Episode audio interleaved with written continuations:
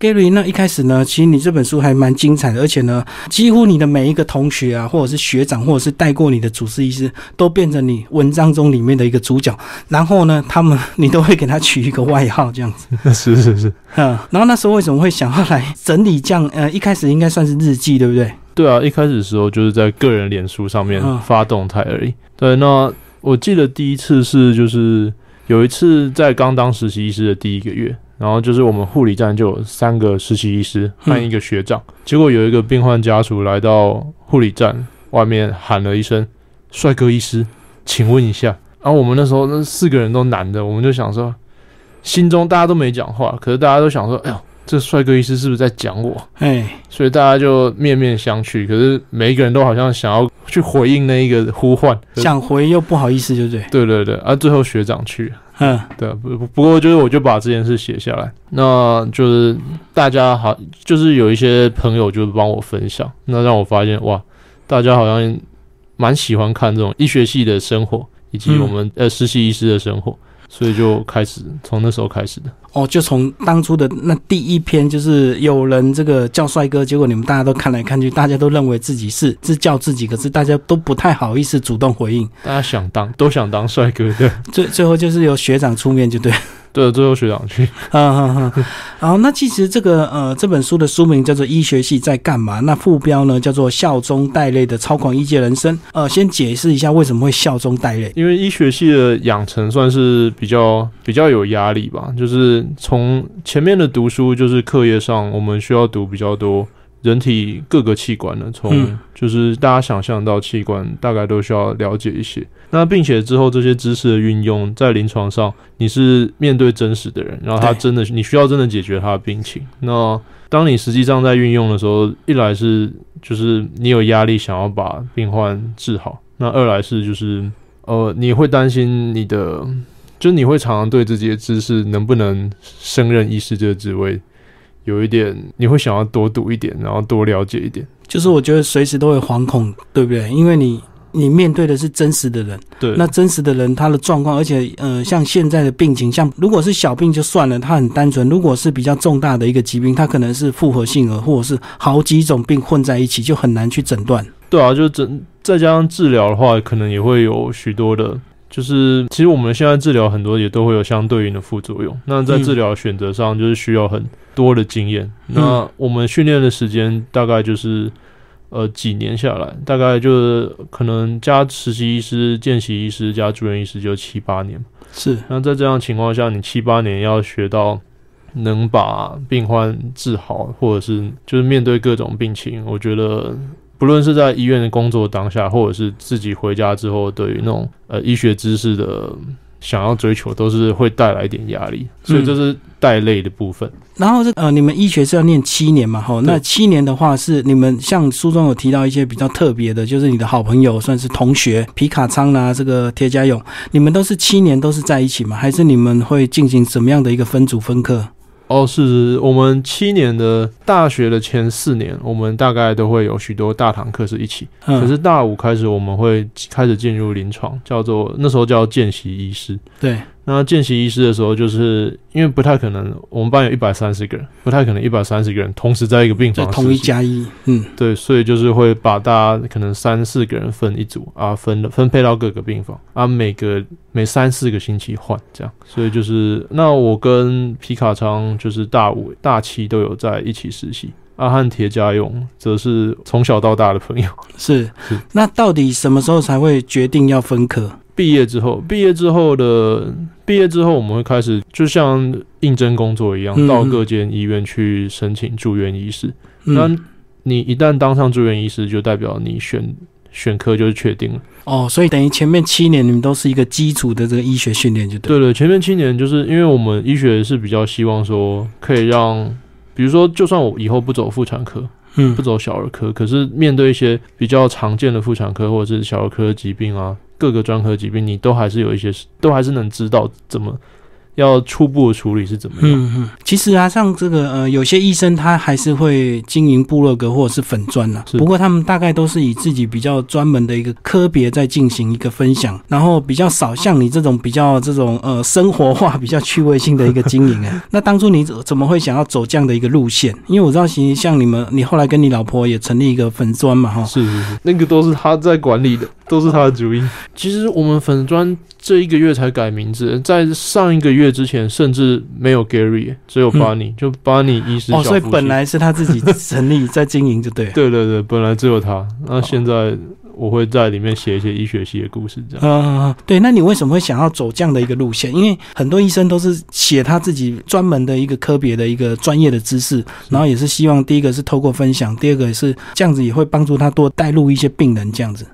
哦，是，就是我想大部分那些在分享各个专业科别的医师，他们应该大概都已经分好专科了，对是对啊，那也可能都是主治医师，所以他们对于专业知识的自信程度比我高上许多。那另外一个是，就是我一开始的时候在写的时候还是学生嘛，所以嗯学生的时候大概也只能写一些学生的事情，对啊，那就那写起来就觉得，嗯其实一开始也只是想要写起来。我觉得我们一届有一点稍微悲观了一点，嗯，就是大家整个可能环境或者是政策上，让大家其实有时候嗯都会有一点不开心。那我想说，我想要写一点就是比较比较正面的东西，或者是就算是会流眼泪，也是也是想要笑中带泪那种感觉。嗯哼。对，所以你所谓的悲观，就是说，即使你毕业当上主治医生，你也要操的要死，才会有一定的呃这个生活水平。然后，但是又很怕所谓的误诊，又会有这个一些医疗纠纷这样子嘛。对啊，因为有时候呃在临床上就会感觉到说，有时候其实你也不是误诊，只是就是那个病情每一个人都不一样，那他们最一开始的表现。嗯会有时候会跟你在书上读到其实差非常多，所以嗯我觉得我们都需要好几年的训练才能当上主治医师是是合理的，因为你经验没有累积起来，真的很容易。大部分的说实在，大部分病可能都跟书上讲的不一样。哦，所以除了经验的累积，那还有自己本身心态的一个建立哦，还是要一定时间的累积，你才有比较坚定的一个心态来面对这个家属以及病患这样。对，而且另外一个就是说，有时候那种罕见或者是有生命危机的病患，其实比率上并不高。那你在医院，可能你实习个前两年不一定会遇到几次。那嗯这种东西往往就是真正很需要真正的医疗实力的。那这种东西就久了，自然会看比较多。主要我觉得还是在经验累积啦，以及晚上自己一个人值班的时候，你可以顾比较多床，嗯嗯。那就是也会比较训练出独立的那种算是医学素养。其实你这本书啊，在一开始的第一个章节就很吸引了，就讲一个大水池嘛，吼，哇，这个全国各地漂亮的鲤鱼都聚集在这个小水池，那最后到底谁能够脱颖而出这样子？所以从一开始能够进入这个台大医学系，就一定都是各方面还是要有一定的程度才挤得进来，对不对？我会觉得可能是说，就你对读书、对课业了，你要有一定程度的兴趣，并且你也愿意在我们教育环境下的压力上去配合读书，这样。所以你是算哪一种呢？因为像里面你有讲到有一个有点像这个这个像学霸这样的一个像这么优秀的一个同学这样，有有那个大概每一届会有一两个，那那个绝对不是我，那个 那个你会感觉出来，那个其实他们我们在。诶以我们班来讲，我们在高中时期大概可能就彼此听过彼此，对对，就是比如说在呃竞赛中或者是模拟考中，都是你会知道，嗯，谁可能谁以后应该会是同学。嗯那暴李龙那个就是大概就是班上最强那种，他们高中时期就已经是全世界知名的高中生，嗯，对，那个不用跟他比。那你算哪一种？你是算苦读型的吗？我。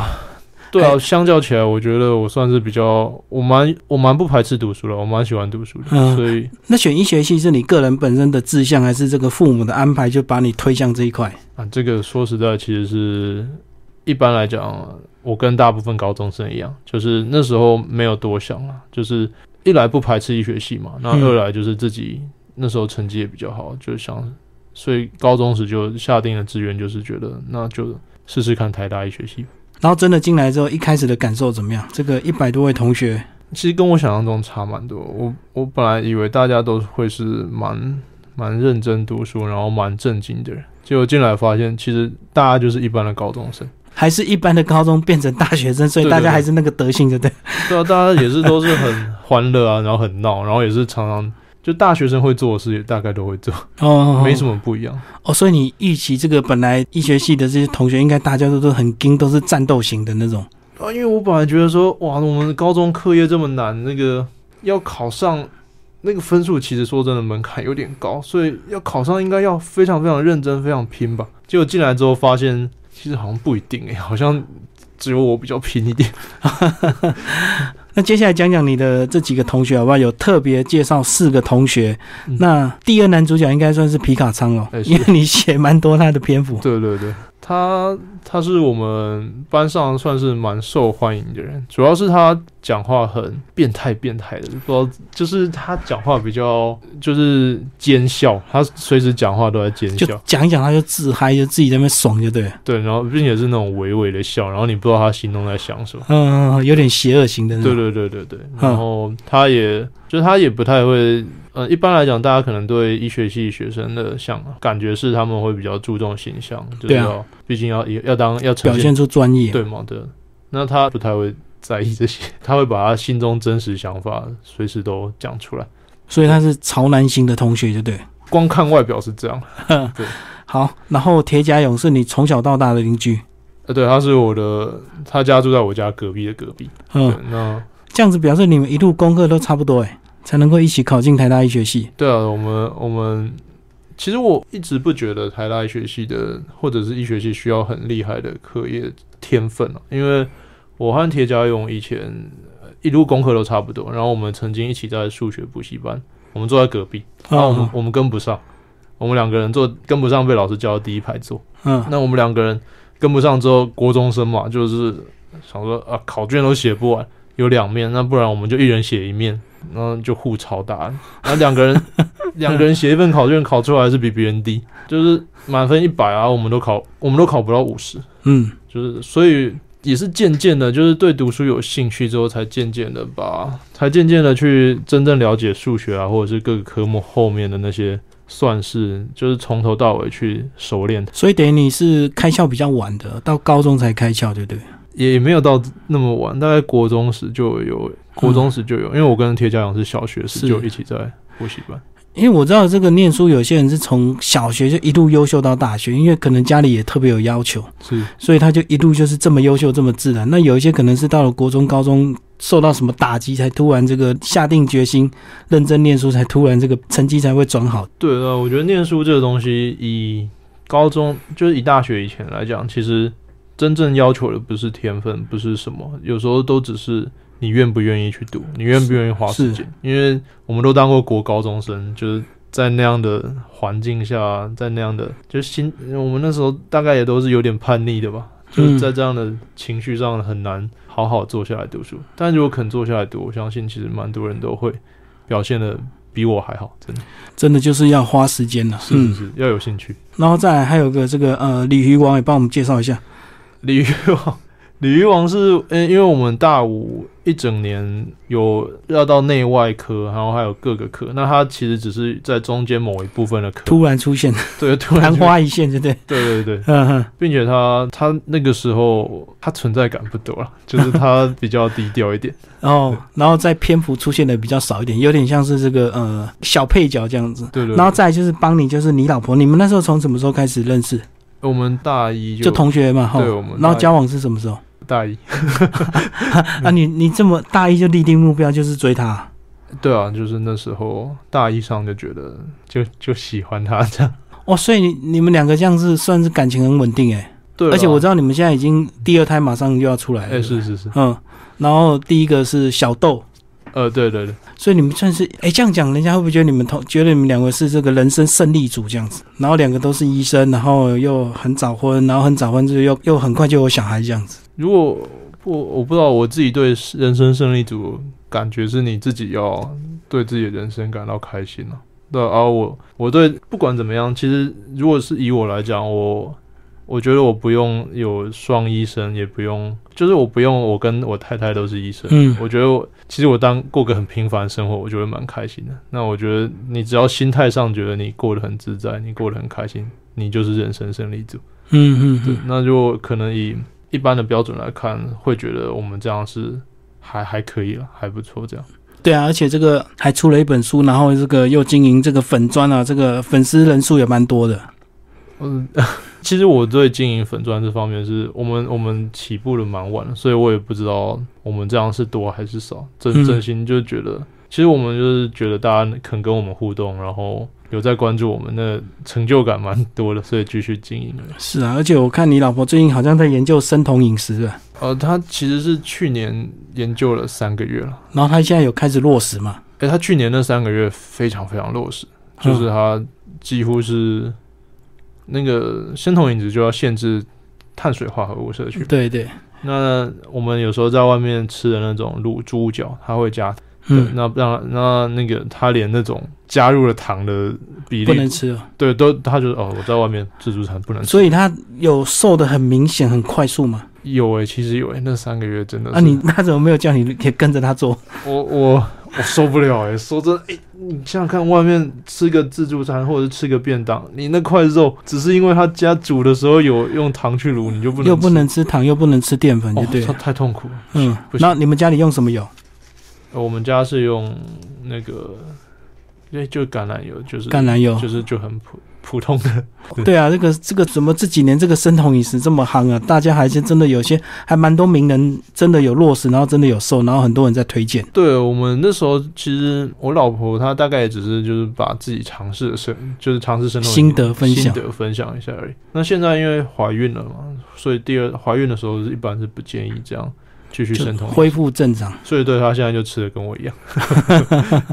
等要等这个呃之后第二胎出来之后，搞不好又再又来落实哈。好，我们接下来回来来聊这个书的一些内容。所以你们这个大学七年最精彩，是不是应该在这个大五的时候到各医院去实习？那时候是最精彩的时候，是不是？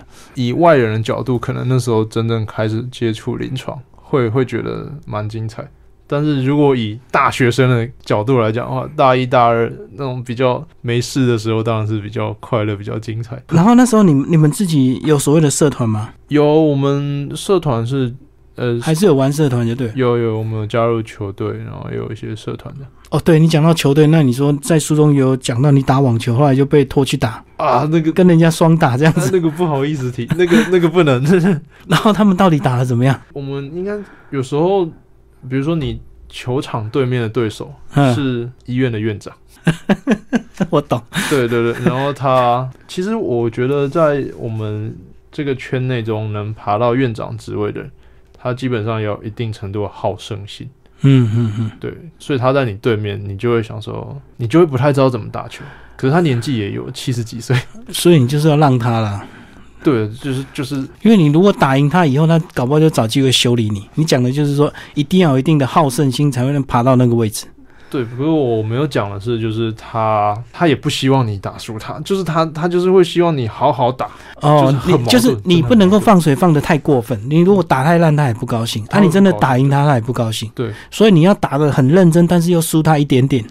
可是这个就很考验，真的考验球技。我又没有那种那么厉害的球技，啊对，所以所以就是输到让他输到不着痕迹。对对对，没办法，没办法。其实这个这本书有讲到那一篇，这个被拉去这个打网球很有意思啊。那后来你从此就不敢说你的兴趣是打网球，以免又有其他的主治医生或其他的这个学长托你去打这样。对啊所以医院还蛮讲 蛮讲求伦理的。呃，其实也没那么夸张，我写的是比较夸张一点，但是就是啊有时候真的还是会想要避免那种，就觉得如果自己想要运动的话，就自己跟同学打就很自在了，就不要跟长辈就好。不要跟那个真的不要。嗯嗯嗯，好，那其实里面还讲到一段很有意思的，这个蛙骨，那个在麦当劳里里面去拼装那个蛙骨，对啊，那个蛙骨是先把它处理过，对不对？先把那个肉都先泡烂掉，只剩下骨头，然后你要把它粘回去，这样子。对主持人想要听整个过程吗？你你书里面都哦有写，我我写哦，是就是我们就把青蛙煮熟，然后肉剥掉，就是哦对啊，剥掉之后，那就有点像我们吃剩下的那个鸡骨头的意思嘛，哎对对不对？嗯，只是你们把它剥掉，这样可是还要再泡，我有点忘记泡什么，泡漂白水和肥皂水的样子。就是把它泡的骨头更完整，都不要有肉的渣渣，就对。对，而且对，要不然会有味道，就是嗯因为你不会煮完马上拼。对，反正就是要要处理大概三天到一个礼拜，忘记多久。所以这个训练是要训练什么？是训练你对青蛙骨骼的认识嘛？就是能够把这个青蛙骨骼重新拼装回来，这样。其实因为那个有一本像是说明书的，所以就其实有点像是拼那种机器人模型一样。不过就是说，现在我回想起来，发现青蛙骨骼的有一些骨头还真的跟人体的很像，蛮对？应到，嗯嗯嗯。对，所以可能应该算是初步认识。哦，像你这个青蛙的这个脚掌的手这个蹼，是不是就跟我们的手指很像？这样。对了，可能就有一点，你会大概对那种结构有一些概念，初阶入门就是比较有趣的入门方法，这样。对啊，这个其实这篇就很有意思。他说这个盖瑞说他的这个挖骨这个不小心被丢弃掉，他只好跟人家借，然后跑去这个麦当劳里面去粘，真的用三秒就可以粘回去了。可以，哎、可以，完全可以，就是，就是比想象中好粘很多，一粘就粘上去。但是不知道的人以为你们在玩模型了，也不知道那个是真的挖骨。因为那个泡完真的，因为哦，刚刚说到助教有叫我们用漂白水泡，泡完真的白白亮亮的，不像我们吃完那种食物骨头那种黑黑，而且应该味道都去掉了吧？对，甚至有一点香香的肥皂水味，嗯嗯嗯嗯。所以就看起来真的有一点像真正的模型。然后里面呢还有提到一些你在这个呃去实习的一些医院的一些表现。呃，在实习的这个过程，就是每天就是跟着这个呃主治大夫嘛，他带着你到处呃巡病房啊，或者是你跟着他门诊这样。呃，也会跟着住院医师学长，就是嗯主要就是跟学长、啊，只是看主治医师有来，就会你跟学长在一起跟主治医师这样。然后那时候就是他们叫你们做什么 就做什么。你里面有提到说你你这个一开始被人家凹了，做了很多这个等你以后要大量重复做的事情，然后那个学姐还很神秘的告诉你说这个实习机会很难得。诶对啦，学学学姐唯一犯的错，应该就只有跟我们讲这个机会很难得，因为那个嗯机会很多。不然其实以见习就大五的见习医师来讲，有时候对于这些做这些，虽然说以后会大量做到，可是他们有时候对这些做这些鼻胃管啊、导尿这些事还是很有兴趣。只是学姐不该骗我们说这个你哦，这个机会难得，赶快把握。而且照理讲应该是让你们看而已，对不对？除非你自己自愿要做，不然应该不可以叫你们做。诶、应该说可以在他们的一般医院是都会在他们的，他们会在旁边看着我们做了。确定 OK 才才会让你们动手，觉得。对对，并且有时候有些，比如说只是简单的换药，就是像是一般民众都会的，就是把纱布掀起来，然后抹药。抹一抹，再换新的纱布，这样。有时候他们可能只是想要让你看看，就是比如说哪一种手术或者是哪一种疾病的伤口会长怎么样。对，而且我相信你这个刚实习，这个纱布打开那一刹那，永远都会很难预期是什么样的伤口，对不对？因为你们还没有接触病患这么多的情况之下，有时候打开就啊，怎么整只脚都这样？对啊，我我第一个遇到的病患是一个呃年纪看起来跟我爸一样，然后就是看起来很健朗的呃五六十岁的阿伯，然后嗯，他肚子有一个伤口，一个纱布盖着。然后我想说，好，我来看看这个伤口。那把纱布一打开，他肚子像是被陨石砸一个洞一样，很哦，深，大概四五公分，然后拳头大小的洞，然后还散发出就不好的味道。你就看了，其实第一次蛮震惊。对，一开始很容易被那些伤口啊，或者是反正一开始我从刚进临床的前几年，会很容易被一些病患的，要么是伤口，要么是病情，要么就是一些抽血数值。就是哇，可以这么高、哦，怎么比在书上看到还，要高这么多？对啊，久了就会就会渐渐的，你对这些数值就会比较麻木一点，你就会知道、啊、本来就可以这样。只是就前几年那个震撼真的是很深刻。然后那个那实习那段时间，你有提到说，这个有时候还会你们还会期待这个非常这个雀跃的心情，期待说如有没有机会展现那个你们的一些急救。然后这个听到这个广播在抠的时候，你就要赶快抢第一，然后还要想尽办法怎么样去抢到第一个，你才有机会去去开始去展现自己的一个医疗技术这样子。其实我们也不是要展现自己医疗技术啦，就是因为学生跟你真正拿到执照后的心医师心态是不太一样。对，像真正拿到执照后，你会希望病患就好好的，你不要出大事，不要需要急救，病情稳定的出院。可是学生时期，你有时候你就是在医院里看各种事情，那你会希望说，哎，出现那种精彩的事，就是有机会让你看到观摩到这样。观摩到那种严重的事，那你可以在旁边学习整个过程。嗯嗯，所以我们提到的是说，在当实习医师的时候，就是出现那种急救的声音，我们会希望跑去看说，哎、发生什么事啊？我们可以掺一脚，主要就是听学长的指令啊。可是我相信在急救现场的学长都应该很希望，就是这整件事不要发生，只有学生才会很期待。哦，心态不一样，因为你们你们没看过，就很想要看看 啊。他们常常在看，就希望都不要发生，大家都平安这样。并且他们要负责，他们嗯执照是他们的，我们只是在旁边看这样。结果到了现场，你们大概就轮流帮忙做 CPR 而已。因为我我大学在台大嘛，台大人力比较多了，所以你说轮流可能也是 不一定。有啊，书中有写说，哇，一个人两分钟，然后然后一排排十个人，每个人压两分钟这样子。而且其实现在风气有变，现在其实就是大家也不一定会，现在大家都活得比较久了，那有时候家属会知道说，就是自己的家人病情可能也不好，不稳，然后他们也看过急救的场景，嗯，他们有时候会希望说，就预先预立就是安宁，哦，就不，要就是放弃急救。对对，因为那个急救有时候你救回来，真的救回来的人他不一定能过上原本的生活，他就只是过着，他就一样卧病在床，没办法跟你互动。哦是是是，所以有时候这个抉择就是，如果救回来变成植物人，你要不要救？就是这样的一个心态，对对？对，所以就是现在急救比较不会那么常看到，我想应该是比起以前还要少。好，那接下来 Gary 来帮我们聊聊大学还有一些很特别的一个课程哦。哦，像你这个书里面有提到其中一段这个跳土风舞啊，大家都会很想要跟这个所谓的女神去跳到舞，可是有时候这个人倒霉的时候，你就刚好这个女生不够你，你就会跟一个男生，然后那个男生跟着你，两个男生手牵手这样跳土风舞。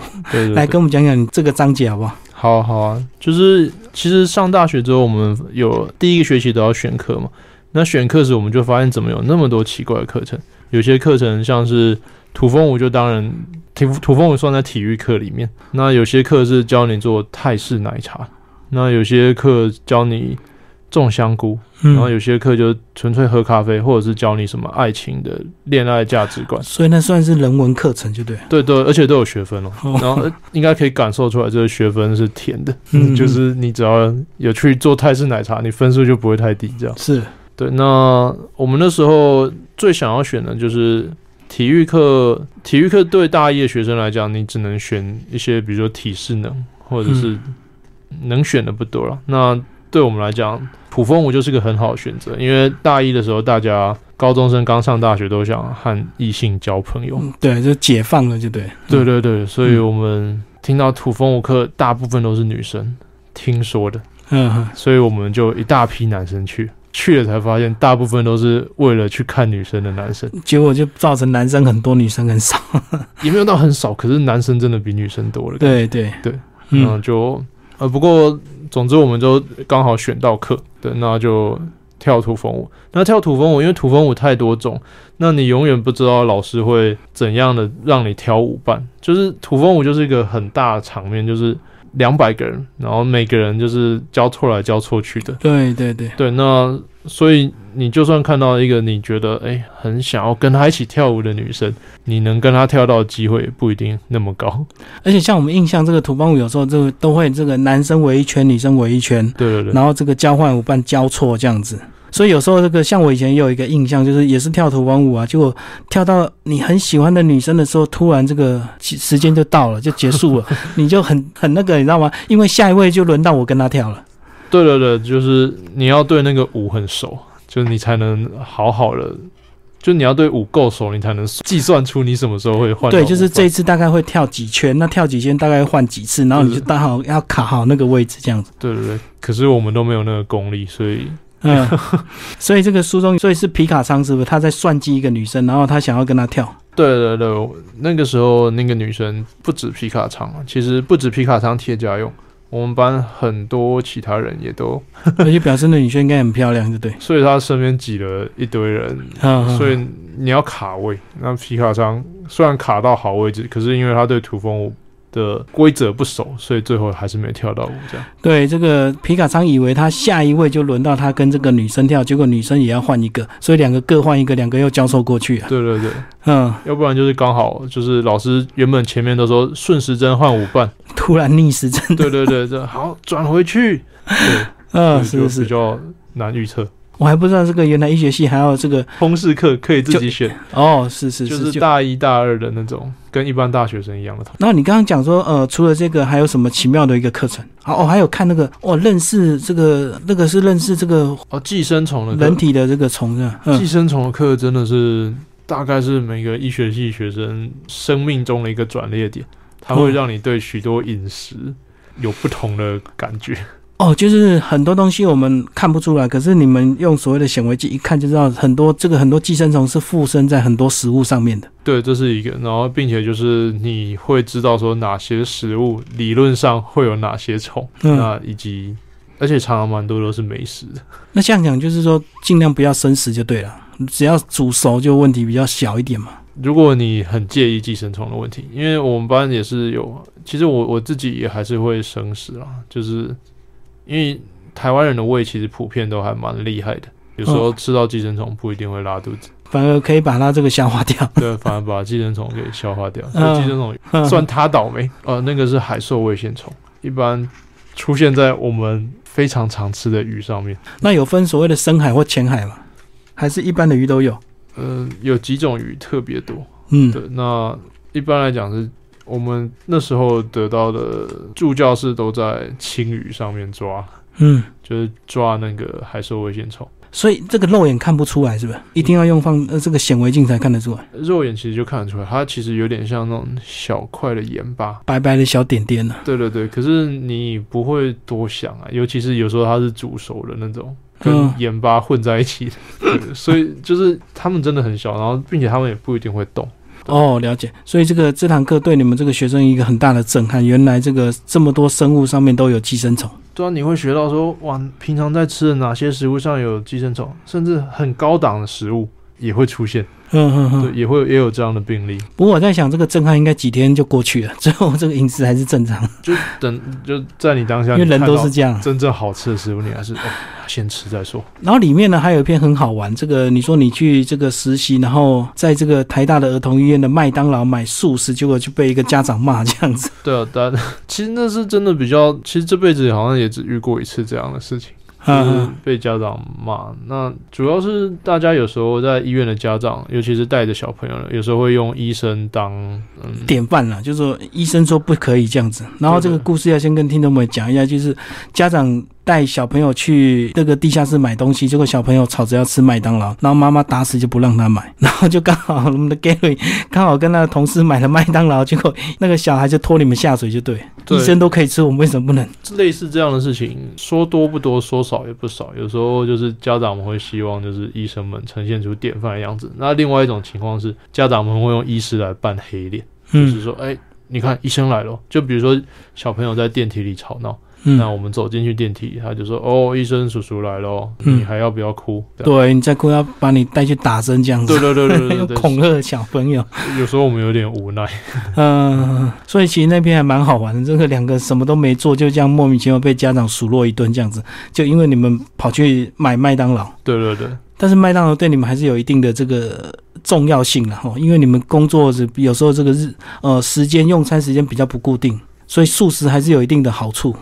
并且它蛮好吃的，然后那个另外就是大一开始，大一我们在会在麦当劳拼挖骨。其实我们很多很多考前读书啊，或者是做什么事情，就是那种大家约好一起做的课业上，不或者是讨论什么，都会都会。现在人小孩子常常都约在麦当劳。所以我们对麦当劳有一定一定的感情 而且麦当劳比较自在。如果你约咖啡馆的话，有时候还比较不适合，因为咖啡馆大家都毕竟比麦当劳安静一点嘛。对，并而且并且有时候就是你也会觉得坐太久是不是会不好意思，有点不好意思。那也不能熬夜，因为我们很常在熬夜读书。对，所以麦当劳是一个不错的选择。这个很多人还把这个麦当劳都当 K 书中心啊，这个书一摆就摆一整天，从早摆到晚，这样甚至累了他就趴下去睡觉，他也不会不好意思。呃，对啊，我们台大公馆那边旁边麦当劳有人把麦当劳不只当 K 书中心，他把他，我觉得他几乎住在那里，嗯，就坐在最窗边的位置，就是他的那个呃指定的位置，然后就一直霸占一整天这样子，好几霸占。我们大一的时候，他那。一个中年人，他霸占了好几个好几个月。他那种是比较特殊情况的人，对吧？一般人也是，就算你再怎么站，你最后还是要回家嘛。对啊，你不可能不回家。不知道是什么意思，不知道发生什么事啊？那就表示那家是二十四小时哦。是是是，所以他可以让你这样子一直好几天几夜一直占用。对对对对。好，这个书中有提到这个麦当劳哈。最后，这个 Gary 帮我们总结一下好不好？你这本书这个，呃，你那时候在出版的时候，会不会担心说有些这个一届的这个前辈看到，或者是一些学长看到，会不会对你有一些指点呢？其实出版前那时候的心情，其实我还是会有一点担心的啦，就是因为主要是，就大家有时候不一定会想要让别人，有时候当然他们会觉得有一种是。家丑外扬的感觉，可是实际上，我我的心态并不是要爆料或者怎么样，嗯，我只是我一开始也没有想过要出版这本书，一开始的时候就是，所以是出版社看到你，一开始是觉得如果能有机会出书是会很不错，那但最一开始的心态还是只要只是在自己的个人网站上，嗯，那发布一些关于我们的生活、我们的故事。对，那所以当知道说有机会可以呃把他们集结成一本书的时候，并且要出版的时候，心中有对于一些篇章感到有点不安。哦，因为可能讲到某一个这个段落就对，对，就其实会讲到一些我们一届的文化，或者是就是其实我好好像大概也只有讲到我们一届文化，只是因为我们一直以来都是比较不会对外说太多我们关于我们圈内事情的一个族群一届，嗯嗯，所以我们。在这样的情况下，我对这本书会怕说，就是里面有些内容可能长辈们不会那么喜欢。但是后来想想，再加上出版社也帮了我许多，我觉得我们我写的内容其实也没有真正的在指点任何人，完全好像完全没有，都只是在讲我们自己身边的故事以及我们的经历。所以现在现在是觉得还可以。这个真的出版之后就没有所谓的这个担心的事情发生，就对。就就到现在是都还没有。其实你里面可能有一些这个细节是没有真的写的很深入，也不是在批判的味道，这个很纯粹，就是你个人那当下的一些观感、一些感受这样子，就是你的当时的看到了，然后你的心情是怎么样而已。对啊我我其实对我们一届，因为其实各行各业，我想都有他们很辛苦的点。那一届有一些辛苦点，有一些我们我们自己的文化，我觉得对我来讲，我接受度都还蛮高。嗯，我会觉得有被就是被欺负或者是怎样。而且有时候这个透过你这个书的出版，让更多人知道，反而有时候也会是有一些好事。比如说，呃，有些病患可能就更愿意让你们所谓的这些实习医生，让你们去累积经验，而不是说，哎，看到这个菜鸟就不让你看这样子。其实像你在书中有提到你们一些实习的一个经验嘛？对啊，就是其实现在我在医院觉得大家对实习医师渐渐的，我才渐渐的有比较友善了。对，或许。未来的话，就是大家可以一起让怎么我们的医病互动、医病沟通都更和谐一点。对啊，这个一些很简单的事情，如果你愿意让这个实习医生这个多方面的尝试，也可以快速累积他们的一个经验。那未来在他们能够更快速经验成熟之后呢，也能够更加帮助我们这个病患呢。是是是。所以并不是什么事情你都一定要找主治或者是找这个资深的医生看，这样子他们也是太忙，也没有办法去照顾这么多人。对，有时候就是实习医师，他或者是更年轻的医师，他们很愿意花时间听你讲话的话，他们可搞不好可以抓到一些平常，因为主治医师有时候他们比较忙，我们实习医师的优势在于他愿意花时间，可能可以花更多时间听你的病情。那他们可能可以找到一些症结点，也不一定。